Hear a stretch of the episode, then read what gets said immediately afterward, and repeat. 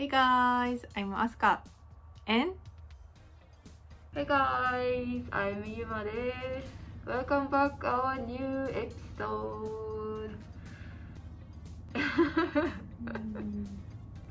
ということで、えー今日もアスラジを収録していきたいと思うんですけれども、はい。えー第3回目はですね、私アスカとユマが出会ったきっかけと、うんあのそそこからつながるオーストラリアでの生活について話していこうと思います。お願いします。お願いします。はい。まあ、今から3年前、本当にちょうど3年前じゃないか、1ヶ月後かな ?1 ヶ月後が多分ちょうど3年前。7月。のうんそうそ7月。の終わり頃うん。に、その同じちょうど同じタイミングにね、オーストラリアに着いたのがね私と飛鳥先輩でした。そうなんだよ。ね。すごい。どこで出会ったの？ってとこから始まるよねじゃあねきっとね。どこで一番、うん、うん一番最初にどこで知り合ったかって言ったら、あのブリスベンの空港の そう。タクシーだよね。たまたまねなんか基本初めて多分初めての海外なのかわかんないけど、うんうんうん。ね、留学生の人たちは結構みんななんか空港からタクシーに乗って市内に行くっていうのがすごいうんあれだよね。みんなやってるんだよね。多分ね。そうだね。その時はまあ別になんか仲良くも別に喋るわけでもなんでもないんだけどね。もう本当に思い返してみれば一緒だったね。思い返してみると 全くたまたま同じタクシーにあなんか「あよろしくお願いします」ぐらいのそうだね。感じでね。あれがもう3年前になるのかっていう。うん。3年前だねもうね。すごい。うんでまあそのまあじゃあなんで同じタクシーだったかって言ったら、まあ私たち同じ語学学校に、あの通うことが決まってたので、うん。うん。まあ、そこのつながりでタクシーも一緒になったんだけれどもまずはその私たちが一緒に通っていた語学学校でのお話をちょっとしていけたらなと思います。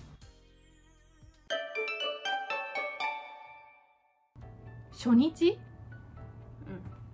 そのねさっき言ってたブリスベンに到着した次の日だったっけ？次の次？次の次の日か。ん違う。次の次の日。金曜違う。土曜日に着いてで一日なんかなんていうの？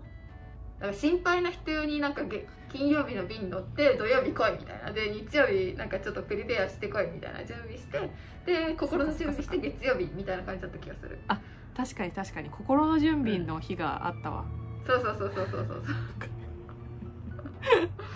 そう心の準備の日があったから多分うん月曜日がスタートだったのかな。そうだねそうだね。月曜日は、うんそうだったね。月曜日スタートだったわ。そうそう。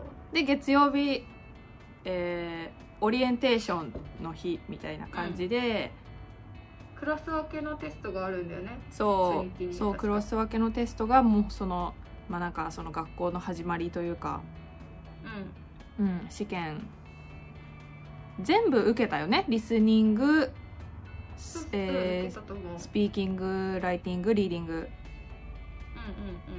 の一通りのテストを受けて。全然自分がどのレベルだったか覚えてないけどひどかったのだけは覚えてる。みんなカリカリカリカリ書いてるからさうん。どうしようみたいな。みんなすごいと思っていやもう私も本当にひどかったよな。自分すなんだろうそんなに勉強してこなかったからしか？もなんかいけんべみたいな。だってだってその基礎英語を教えてもらいに行くわけだから、そうそうそうなそういいべと思って。もう勉強で勉強しに行くんだからその前の勉強いらんだろうぐらいのそうそうそうそうそう。感じで思ってたね私も。うん、そしたらなんかすごいあやばいぞこれ。そうだうんそうだね。うん。なんかああもうなんか自分でやってて笑けてくるわと思いながらテスト終わって、うん。ちょっとだけ落ち込んで自分の、うん。あこんなにできないんだみたいな。全然何も理解できないみたいな。先生何言ってるか分かんないみたいな。ねそうなんだよな。でうん。でその後なんかみんなで外回ったよね。多分。うん。その後かな。うん。その後なんか、うん。あのーその学校周辺を散策みたいなの。を本当オリエンテーションだよね、うん。初日ねそうだね。だから授業もないしうん。まあやっぱり、まあ、初日だからね、うん。うん。まあ、最初のそのクラス分け用のテストとその後はもう多分友達作りじゃないけどコミュニケーションの場うんっていう感じだったかな私が多分話しかけたのかな多分ね、うん。なんか私がもう不安で不安でもう日本人の友達友達みたいな感じだったと思う多分。いやでも私ももうえどどうすどうしたらいい？えやばいこれ一人やんってなって、うん。でなんかでもあのなあのメンバーの中で唯一顔を知ってた人物がうんユマだったから。でもうその日からうん。なんかそのしゃ喋るようになって。うん。で一緒に散策もして。うん。でもう本当になんか始まりからユマと一緒だったっていう記そ憶が。うだね。うん。うん。その本当だね。その時からだもんね。あの授業はねあのうちらクラスがね。ククラスは違ったけどね、そう同じレベルだけどクラスがね2クラスあって、うん。ちょうど違ったんだよね、うん。自分たちはプレインターだった気がする。うん。ね。そうだね。プレインターかプら始まりました。ーちなみにプレインターは、えー中し初中級。ホームステイファミリーやシェイシェアメイトなどと簡単な意思疎通が取れたり雑談ができる。嘘だと思います。雑談できないよ。雑談は無理。あの雑談できなあいよ。のギリギリ意思疎 I want 通 to みんなそうできるぐらい。そうそうそう。そうそうそう。I want to this とかね。なんか I want eat this とか。なんか I'm from Japan みたいなもう意思疎通っちゃ疎通だけど違うよね。うん。ギギリギリあのここれえっと例えば私もホームステイしてたからシャ,、えっと、シャワーを浴びてもいいですか、ぐらいの。本当にねしかもなんか自分とかもなんかもう全部自分が言いそうなこと書いといてうん。覚えてただそれ言うだけみたいな。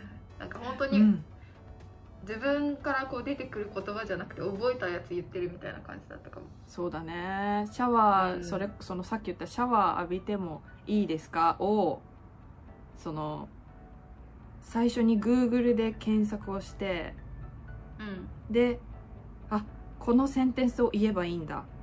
よし、うんうんであのそうだね。ホストママのところに行って「Can I get a shower?」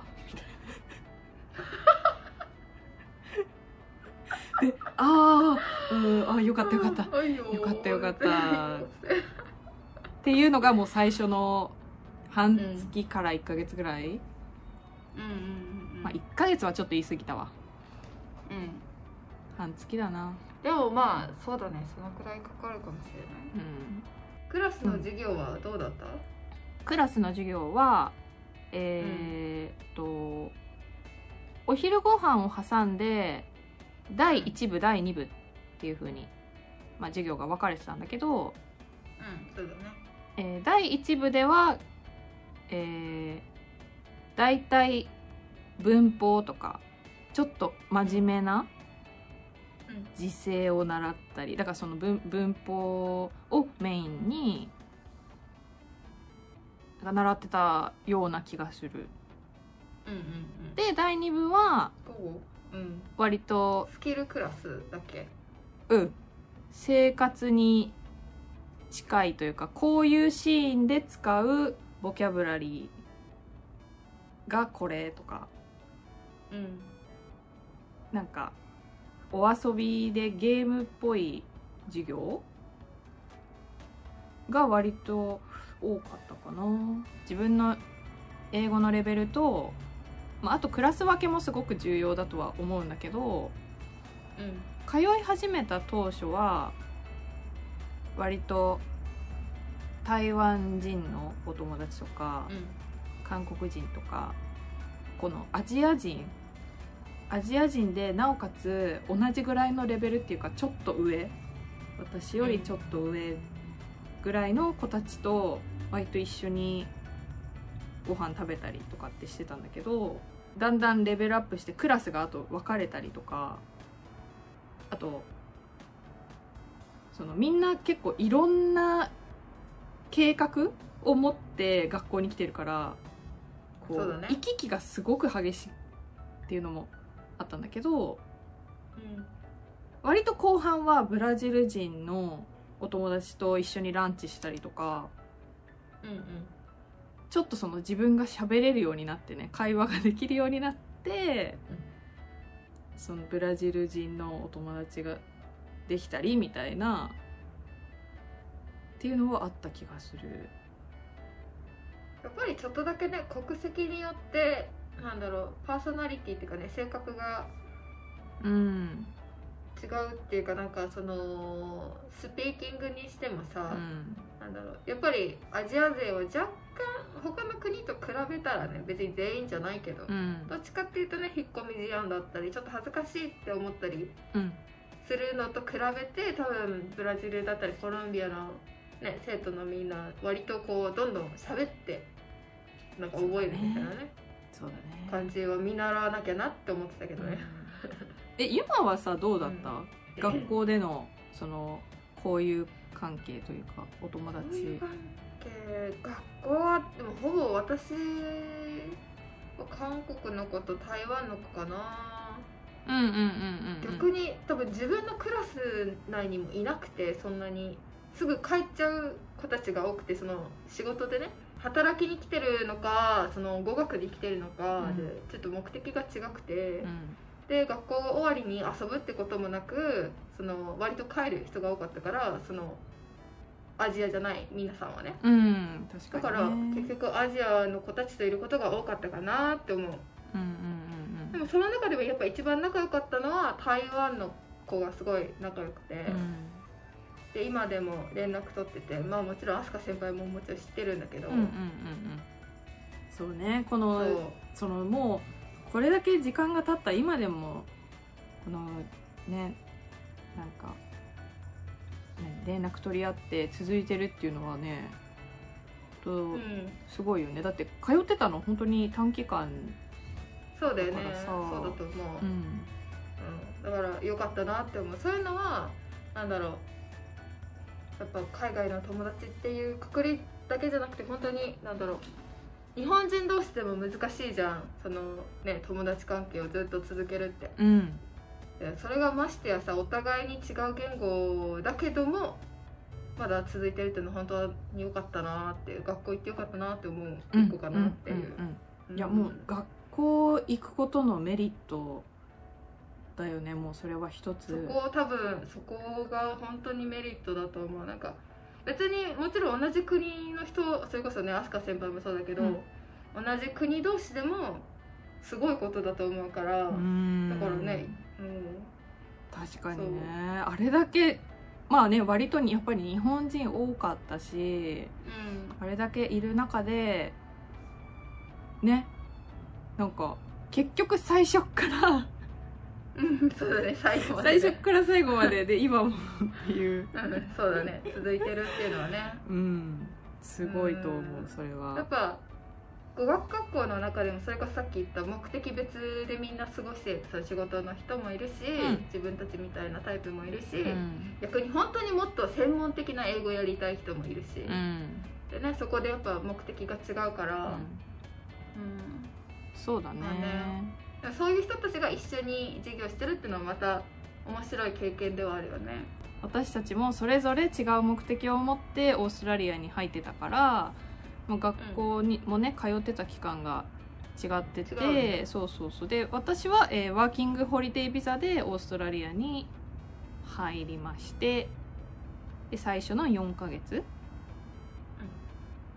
えっと最大最大4ヶ月っていうのがねそのビザのルールで決まってるから、うん。ということで4ヶ月まあいていてて。うん、で私今は、その語学留学で行ったから、で6ヶ月間の語学学校通うっていうことでビザ取って、オーストラリア入った感じかな。うんうんうんうん。そうだね。そう。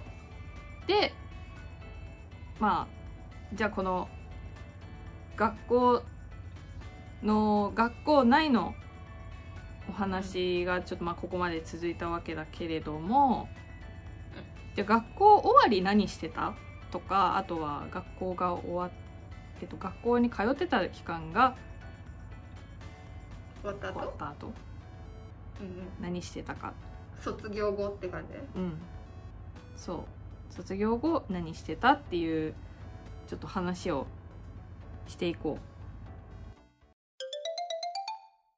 学校が終わってからだいたい学校の授業が終わるのがえーこれもちょっとクラス別にはなってたけれどもだいたい4時ぐらい？3時か4時ぐらいだったっけ？学校終わって3時じゃない？多分。3時4時ぐらい。そのなんだっけ？学校後もなんか1個なんかなんていうの？自分で取れるやつ選択取ってる人は4時ぐらいだったかもしれないけど、うんうんうんうん。大体3時ぐらいじゃないかな自分たちのクラスは、そうだよね。そんなもんだったそんなもんだったような気がする。うん。ちょっとも大体う、うん、もうもう記憶がちょっと曖昧だけど、で学校があった時の放課後はアスカは何してたの？えー、っとまあほとんど一緒にはいたけどさ。せっかく質問したのに。知ってるっていう。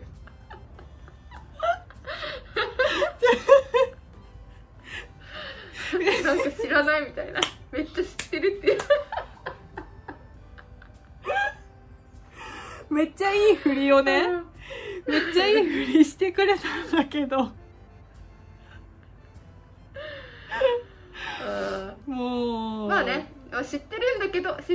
どあえて聞きます。何してたの？えー、っと、うん。えー授業が終わってからは、うん。えー、だいたいねだいたいまず高確率で図書館にいた。そうだね。うん。ね。図書館に行くことが大ほぼほぼ8割週5あ図書館。週5あったら週3か4そうだね。は図書館に行ってなんか宿題もあったし学校のね。うんホームワークねあったうんね、あったしまあまあそれプラス、まあ、自分なりの独学の勉強とかもまあ進めてはいいたのかな？うんいたと思う。けど割割と真面目だよね。えってか私たちすごいねグッドス,、うん。スチューデントだったんじゃないかなって。だったと思うよ。だって放課後もね。それでまあそのほうん。もうほぼほぼ8割が図書館にはいたんだけどミートアップっていうアプリを使って、えー私たちはその language exchange をするチームみたいな集会みたいなところに行ってたかな。うん。だね言ってたね。うん。あそこあそこのその集まりがまたねなかなか面白くて学校と違う面白さがあってどう最初ちょっと私は最初怖くて行けなくて。っていうっていうかまあミートアップっていうものそのものも知らなかったんだけど私最初ね。うでもそうだね。ん。まあ、そそこはやっぱりこのサーチこうサーチ能力の高いやっぱユマがそのえこんなのがあるよへえその時語学留学っていうあれで名目で来てたから、うん。あ勉強しなきゃみたいな。うん。もう身につけなきゃっていうちょっと焦りがあって、うんうんなんかないかなんかないかってずっと探してて、でなんかそのミートアップっていうアプリあるんだと思って、うん。うん私歩くのが好きだからウォーキングとか好きだからつってあのウォーキングクラブみたいなのにポチッつってうん「はい行きますよ」みたいな感じで行ったらあの全然語学とかもう全くもって関係なくて あの本当に皆さんオーストラリアの皆様であの私その頃本当に「あのは Hi how are you?」とかなんか「I'm from Japan」みたいなしか言えない時にそれやっちゃって、まあ、楽しかったんだけどね それでああこれはちょっと違うんだと思って自分でなんか語学交換の探さなきゃいけないんだと思って、うんでそのミートアップの他のあの項目うん。の中に、そのブリスベンでやってる語学の交流会がありますよっていうのがあるから、うん。ちょっと行ってみようと思って、うん。行ってみたら本当に割と楽しい、まあ、全然喋れないんだけどそうん。の喋ってる人を聞く。うん。喋ってるのを聞くだけでもまあ面白いなと思って、うん。でそれを持ち帰って飛鳥先輩に行こうぜっつって。行くよっつって。行こう行こうっつって誘ったのがきっかけかな。うそうだ。はあのお散歩のやつも今思い出したわ。うん。それその時もね言ったね。あれも。散歩行ってきたよあれ場所が確かうん。そのうちうちからはその交通機関がなんか不便すぎて確かね。うん。で私もそこいそこ多分ね電車でほんと40分ぐらい朝朝っぱらかけて行ってなんかみんなねあの自転自転車で間違えた。自動車で来るんだよ。そうだよね。それが当たり前なの、ね。私だけあの電車。でその集合場所に行こうと思ってうん。歩いてたんだけど、うん。どこだか分かんなくて地図もあんまり分かんないし全部英語だし、でそしたらそのミートアップの主催の人がたまたま通りかかってうんうん。車で、でなんか私がキョロキョロしてたらウィンドウ開けてくれて「うん。乗ってく?」みたいな「ミートアップの子でしょ」って言って拾ってくれたみたいな。ちょっとそうそう。ちょっとそれもまたさおかしいあの皆さんあの皆さんあのユマはラッキーな子なんで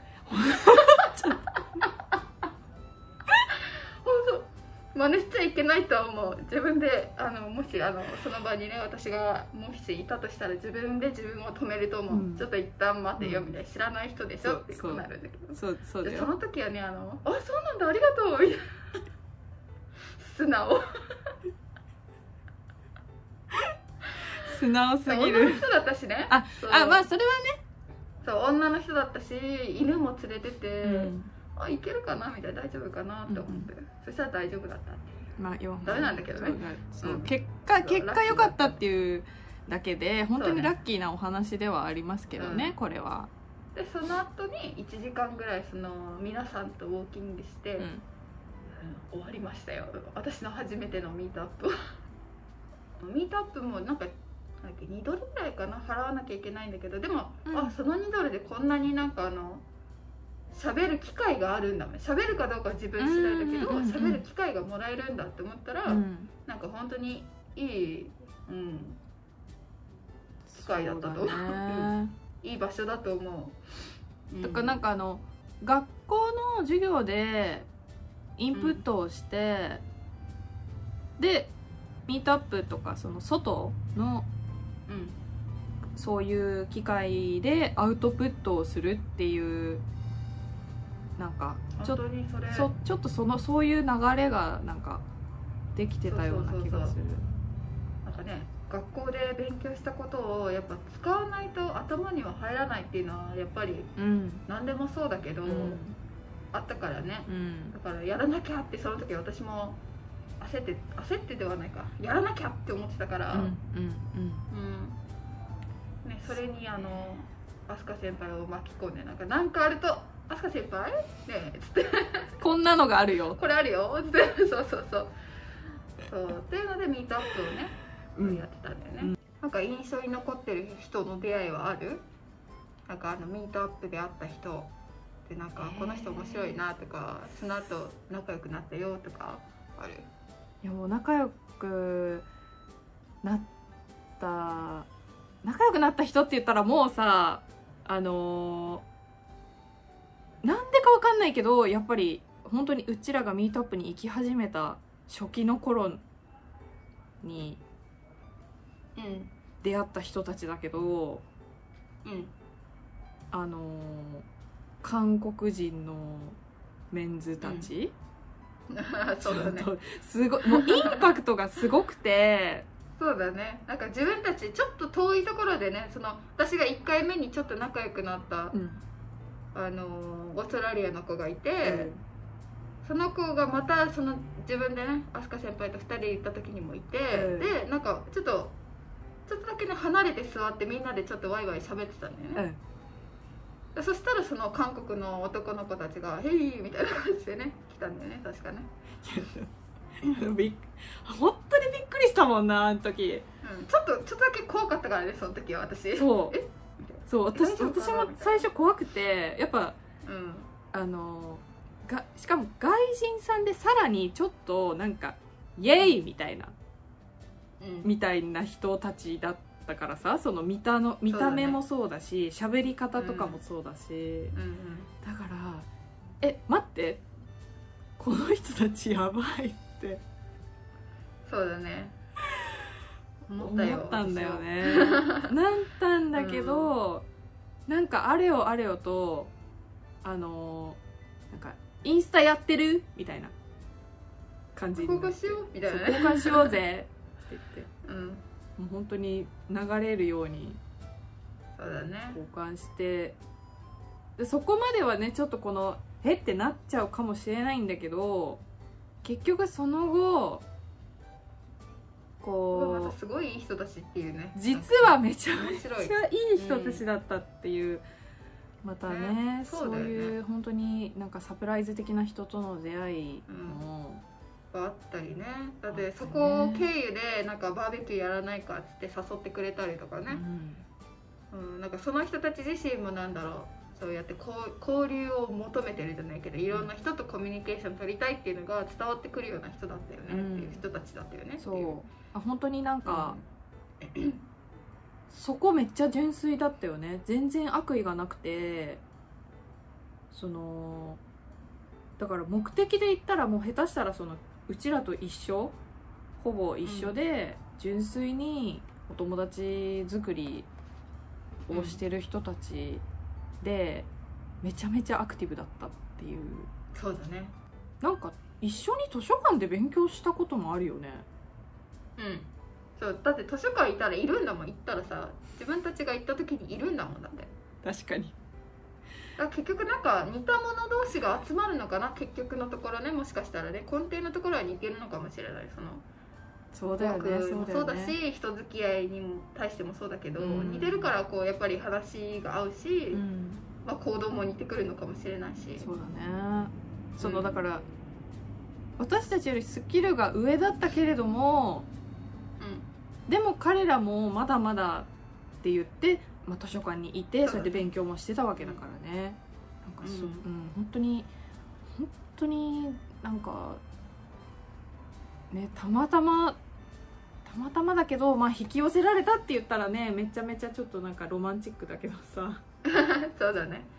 でもまあ自分たちからさこうやっぱり動いたのもあるから動いたっていうのもあるからだと思うよ。なんかうんうやっぱり学校行ったら覚えられるわけじゃないし留学したからって言って英語を覚えられるわけじゃないから、やっぱりそれをどうやって自分で使うかっていうところに結局比重はかかってくるのかなっていうその、うん。覚えるところって誰にもできるじゃん。暗記はきっと誰にもできるけど、うん。それをじゃあ使うっていう使うっていうことをするかしないかっていうのはでかいよねっていう。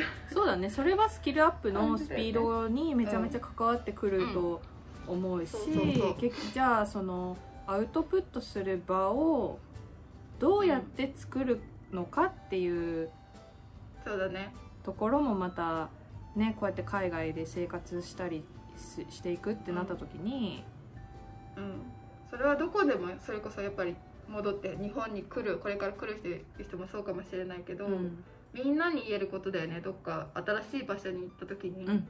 受け身でいるんじゃなくて、自分でね動いてみればなんか変わるからね。その自分たちの場合は、うん、変わったって私は思うから、うんなんかねとりあえずやるだけ本当にやるだけやってみようい行くだけ行ってみようみたいなそんな感じの、なんか半年間だったかな私にとって。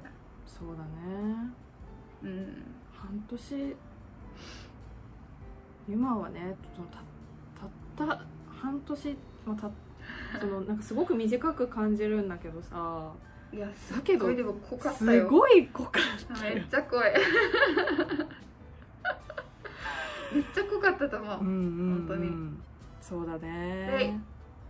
そうやって出会ったからこそその韓国の子たちも出会ったからこそその後に、うん。その学校外であのその子たちと一緒にそのヌーさんに行ったりとかオールドコース行ったりとか普通にシティ遊んだりとか、花火見たりとかなんかねいろいろそうだね。できたわけだしね、でバイロンベイ行ったりとかもねしたし。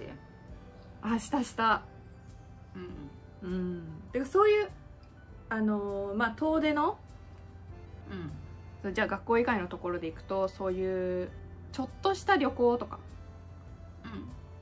そういうところも割とこうなんかいつもと違う学校行って勉強行ってうん。っていうそのなんか日常にこうなんだちょっといつもと違うイベントごとうん。みたいな感じでこう車でお出かけしたりあと旅行行ったりとかっていうのもねこのオーストラリアの生活の中でしてたわけだけどその私たちが最後あのあユマの最後だ。ユマの私の最後ユマが学校卒業しました。うん。うんでその後帰国の直前、だったっけ？私たち旅行に行ったじゃない？ああそうだね。行った行った。そうあれ あれも本当にうん。あれも本当に大うん。きいおまあ思い出というか、まあ、ビッグイベントだからね、まあ、あの1年私のそうだね。1年の中でもまあまあビビッグイベントだったから、よかったよ本当に。それもまたね私があのメルボルンとシドニー行くけど行く？っていう。あ行くみたいな。あホテル押さえたから。っチケット取ったからうん。お金後で回収します。ってもう本当にただただ、ね。えそうなの？うん。いいな。私も行きたい。みたいな感じで。行くって。そうそうそう。そうアスカとユマとあともう一人ね仲が良かった友達とね3人でうん。行って。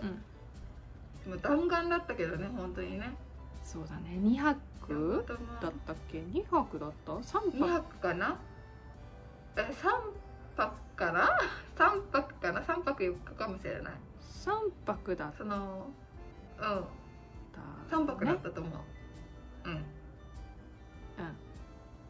そう。シドニーでシドニーってちょっともうもう記憶が曖昧なんですけども。写真見ると思う。そうシドニー行ってメルボルン行ってうん。戻ったって感じかな、うん。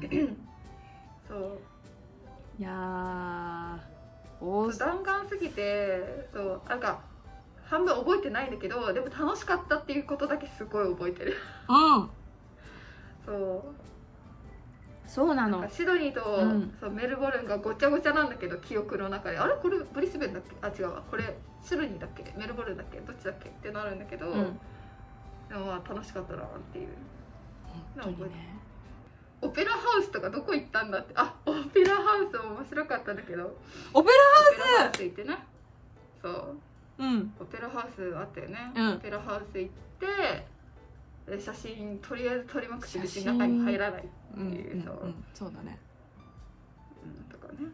いやもうオペラハウスはもうあのなんかただひたすら写真を撮って動画をめちゃめちゃ撮ってたっていうそうだね。記憶かな。なんか。懐かしすぎるなんであれが楽しかったんだろうっていうところで笑ってたもんねなんかね。もうもうあの時さもうほぼゲラだったでしょもう。んみんなねうとりとりあえずおもろいみたいな、うん。何でも何でも面面白かった。たそれじゃあ私がいなくなった後私は6ヶ月でさよならしちゃったけどうん。それはアスカはその後まだ6ヶ月まるまる滞在したわけじゃん。そうだね基本何してたの？その後えっ、とそう私は学校4ヶ月通った後に、えーまあ働いその後の、えー、と残りの何ヶ月になるのかな？えっ、と678ヶ月か、うん。8ヶ月は、えー仕事をねそのオーストラリアでしてたんだけれどもちょっとこのねもう職探しも結構その自分の中ではかなり挑戦だったのかなっていうなんか働き始めてからよりも仕事を見つけるまでの方がなんかそっちの方がハードルが高かったなっていう印象が、うん、あるね。本当に今思うとだけどうん。学校行って4学校4ヶ月通ってその直後のね、まあ、その自分のそのスキルであのユニクロとかザラとかその市内の有名なねお洋服屋さんとかにもねこの、そう言ってたね。うん、レジュメ配りに行ったりとかうんしてたからいやすごいすごいなと思ってまあ全部ね。ねまあまあ、まあ、全部その受かりはしてないんだけどうん。いやもう受かってないけどもうそれを行動に移せたことがもうすごい本当に私はたまたま期間限定でオーストラリア人の方々がこう集まるビジネス街の中にあるこうテイクアウトショップで期間限定であのお仕事させてもらってて市内だとや割とアジア人も多いし日本食のね、お店ってなるとアジア人とかそれこそ日本人が来ちゃうんじゃないかっていうやっぱちょっと不安もあったんだけどその本当にアジア人全く来なくて。でこの自分の英語スキルを上げたいっていうこの自分の目的からするとものすごいいい環境だったかなっていうのがありますね。そうだね。うん、その次のやつは？その結構長かったよね2個目はね。そう。で2個目がえっ、ともともと1個目がもう期間限定でわか決まってたからもうすぐにその2個目を探すっていう風になってでえっ、と市内からは離れてうん。ちょっと田舎電車で30分ぐらい行ったところうん。の日本食のレストランで2軒目働くっていう風になったんだけど、まあ、そこはオーナーさんが日本人だったんだけど一緒に働いてるアルバイトの女の子たちがあのオーストラリア人の子たちででさらにその田舎だったから、まあ、それもねまたありがたいことにオーストラリア人のお客さんうんばっかりっていう風でもうそこもすごいいい環境で働けたそうだね。なんかそんな感じするよね。うん。なんかザ・ワーキングホリデーをエンジョイしてる感じ。なんか本当にうん、両方いい感じにできてるよねっていう。そうだね。両方ともすごいいい環境で働けて、でそのうん。オーナーが日本人っていうところも私はそれで良かったのかなって思う。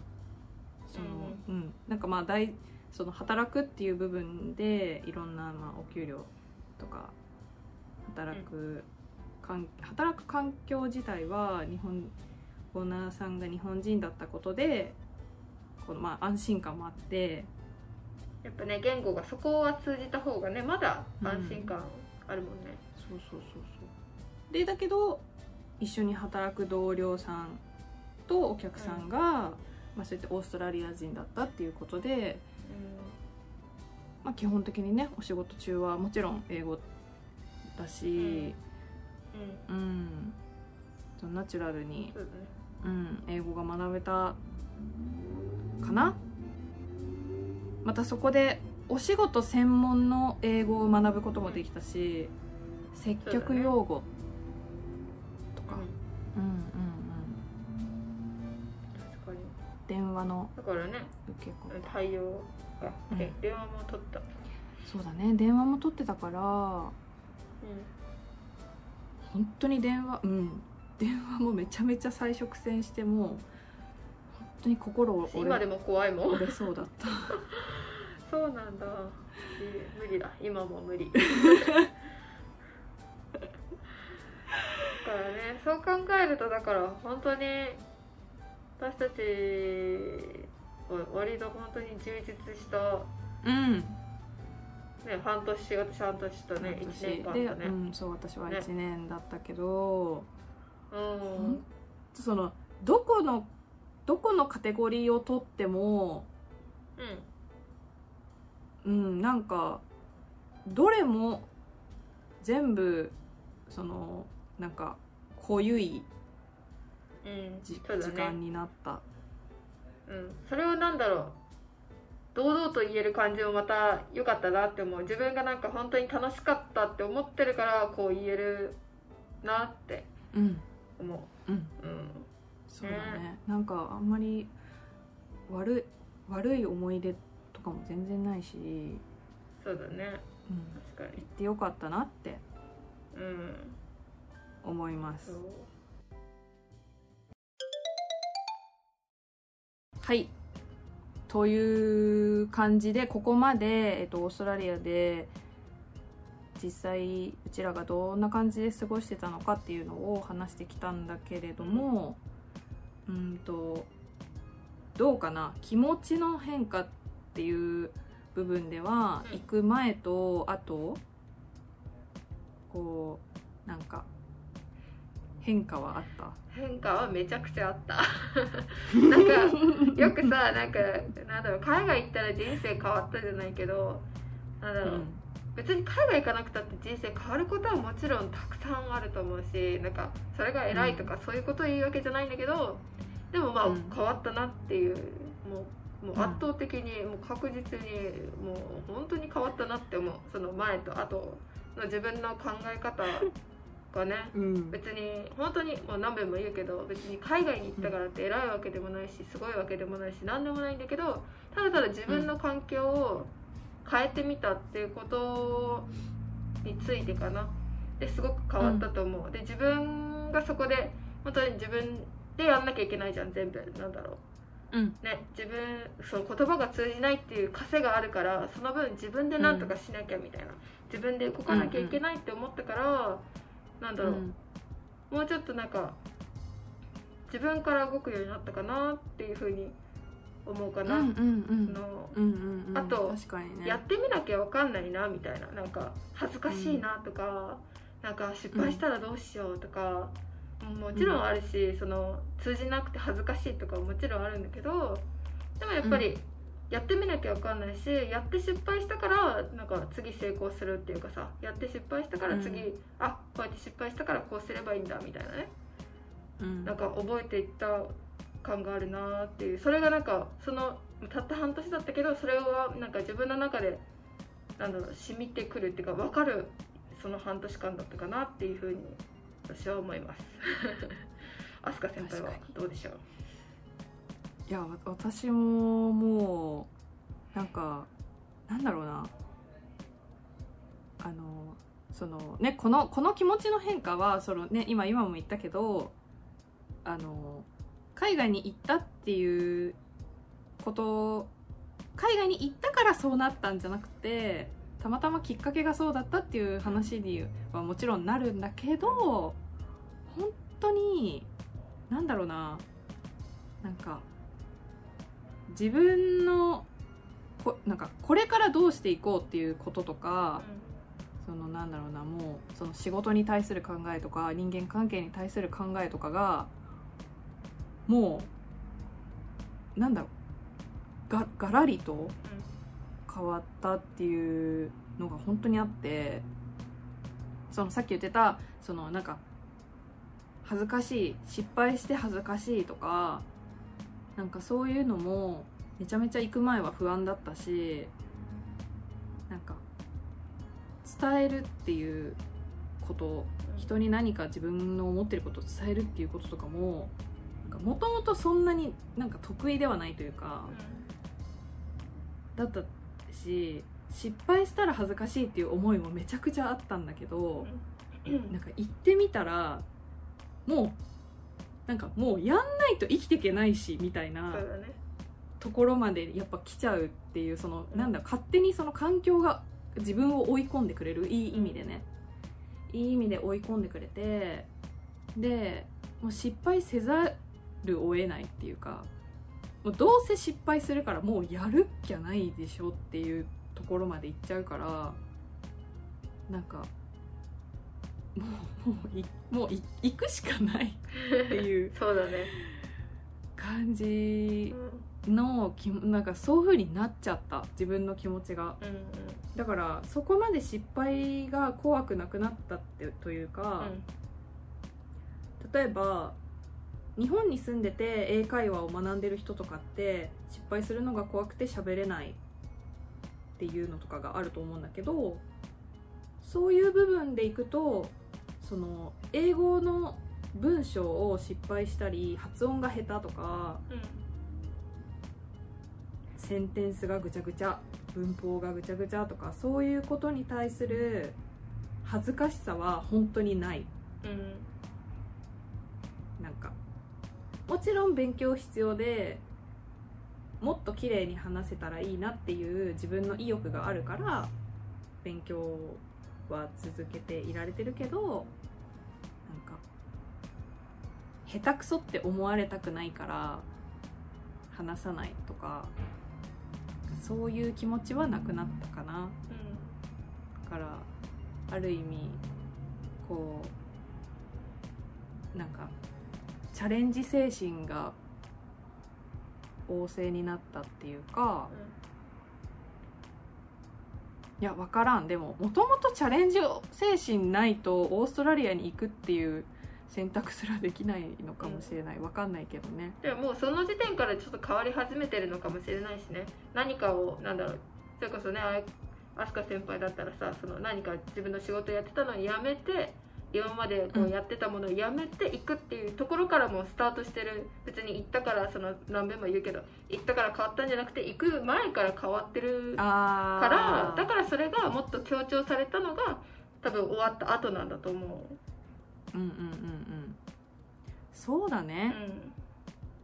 その行くっていう決断そのものがめちゃくちゃうんでかいしもう当たり前に変わるでしょうってういうんところはあるかもしれないけど、まあ行った先でなんかなんか明確ななんか目的があったから、まあ、オーストラリアに行ってからもその一つ一つのその選択肢がねうん。こうどうするの？いやるのやらないの？やるのやらないの？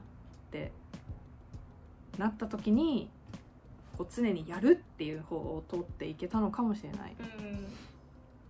うん。うん、そのもうそういうまあでもそ、まあ、今そういう風で変われたからこそまあ今こうまた帰国してからもなんかこのどうするの？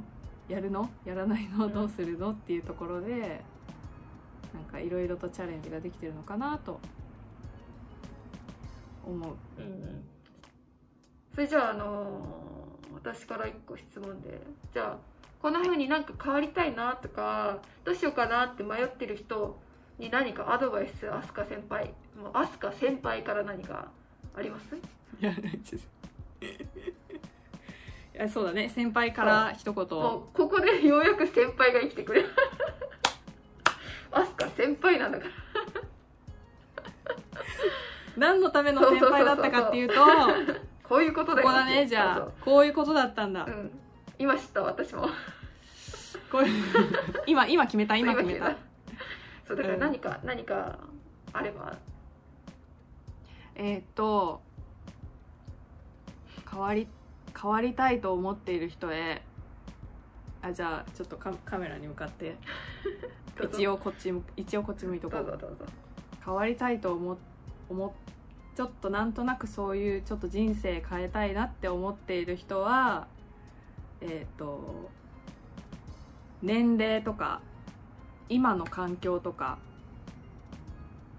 あと人間関係とか全部関係ないと思います。もうやるかやらないかの二択しかないしその失敗するかどうかって本当に想像してるだけじゃ答えも出ないからね。なんかやってみないと何にも分かんないしなんだろうなやるって決めたその瞬間から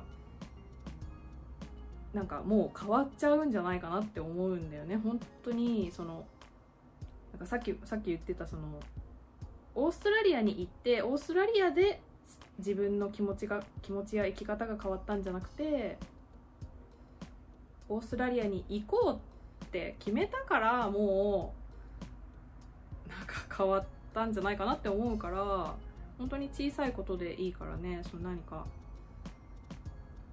うん決める。決める。でそっから一歩踏み出すっていうことがなんか人生大きく変わってくれるんじゃないかなと思います。えいえいおー。ええよまあねそんなねこと言ってる私たちなんだけど登録者なんて全然いないし。人になんか教えを問うようなことなんて何もできないんだけどっていうのがオチなんだけど。そうだよ。これがオチなんだけど。そうそうだよ。これがオチだから私ねたちはまだスタート地点に立ったか立ってないかぐらいのもうひょひょひょひょなんだけど。そうあのそうだよ。アスパせ先輩とか言ってるけど別に全然 あれだからね。まあこれがオチよ。でもまあねそたまにはねこういうことも言言わせてくださいよっつってね。先輩っぽく。うたまにはね。うん。なんかまあちょっとこういう、まあ、海外に行くとかそ,、まあ、ちょうん。そういうことに興味のある人がねなんか少しでも参考になってくれたら本当に本当にいっぱいケースがいろんな人がいる中の本当にうん。一例でしかないけど、うん。でもねあこんなやつらもいるんだみたいな。なんか別に登録者全然いないけど楽しそうにやってんなみたいな。思ってもらえたらもうそれで十分だよね。そう本当に。そうもう本当にそれに尽きる。うん。うん。なんかなんかすなんか面白そうなことをうんなんか面白そうにやってるなーっていうのが伝わればうん。いいんじゃないかな？もうもうそれかもうあーなんか意味わかんないなこのビデオって思ってもでも、うん。あでもこいつらでも楽しそうだなみたいなね。何やってるか意味わかんないけど、この人たち自体は楽しそうだなみたいなもうそれだけでも嬉しいかな。うん。うん。そうだね。まあじゃあそんな感じそんでな締めますか感じねでまあおオチもついたところで Thank you for watching and listening、uh, What do you think about our story? uh, if you like if you like it uh, please subscribe our youtube channel and and leave a comment and thumbs up. それではまた次回のアスラジでお会いしましょお会いしましょうう。バイバーイ。バイバーイ。See you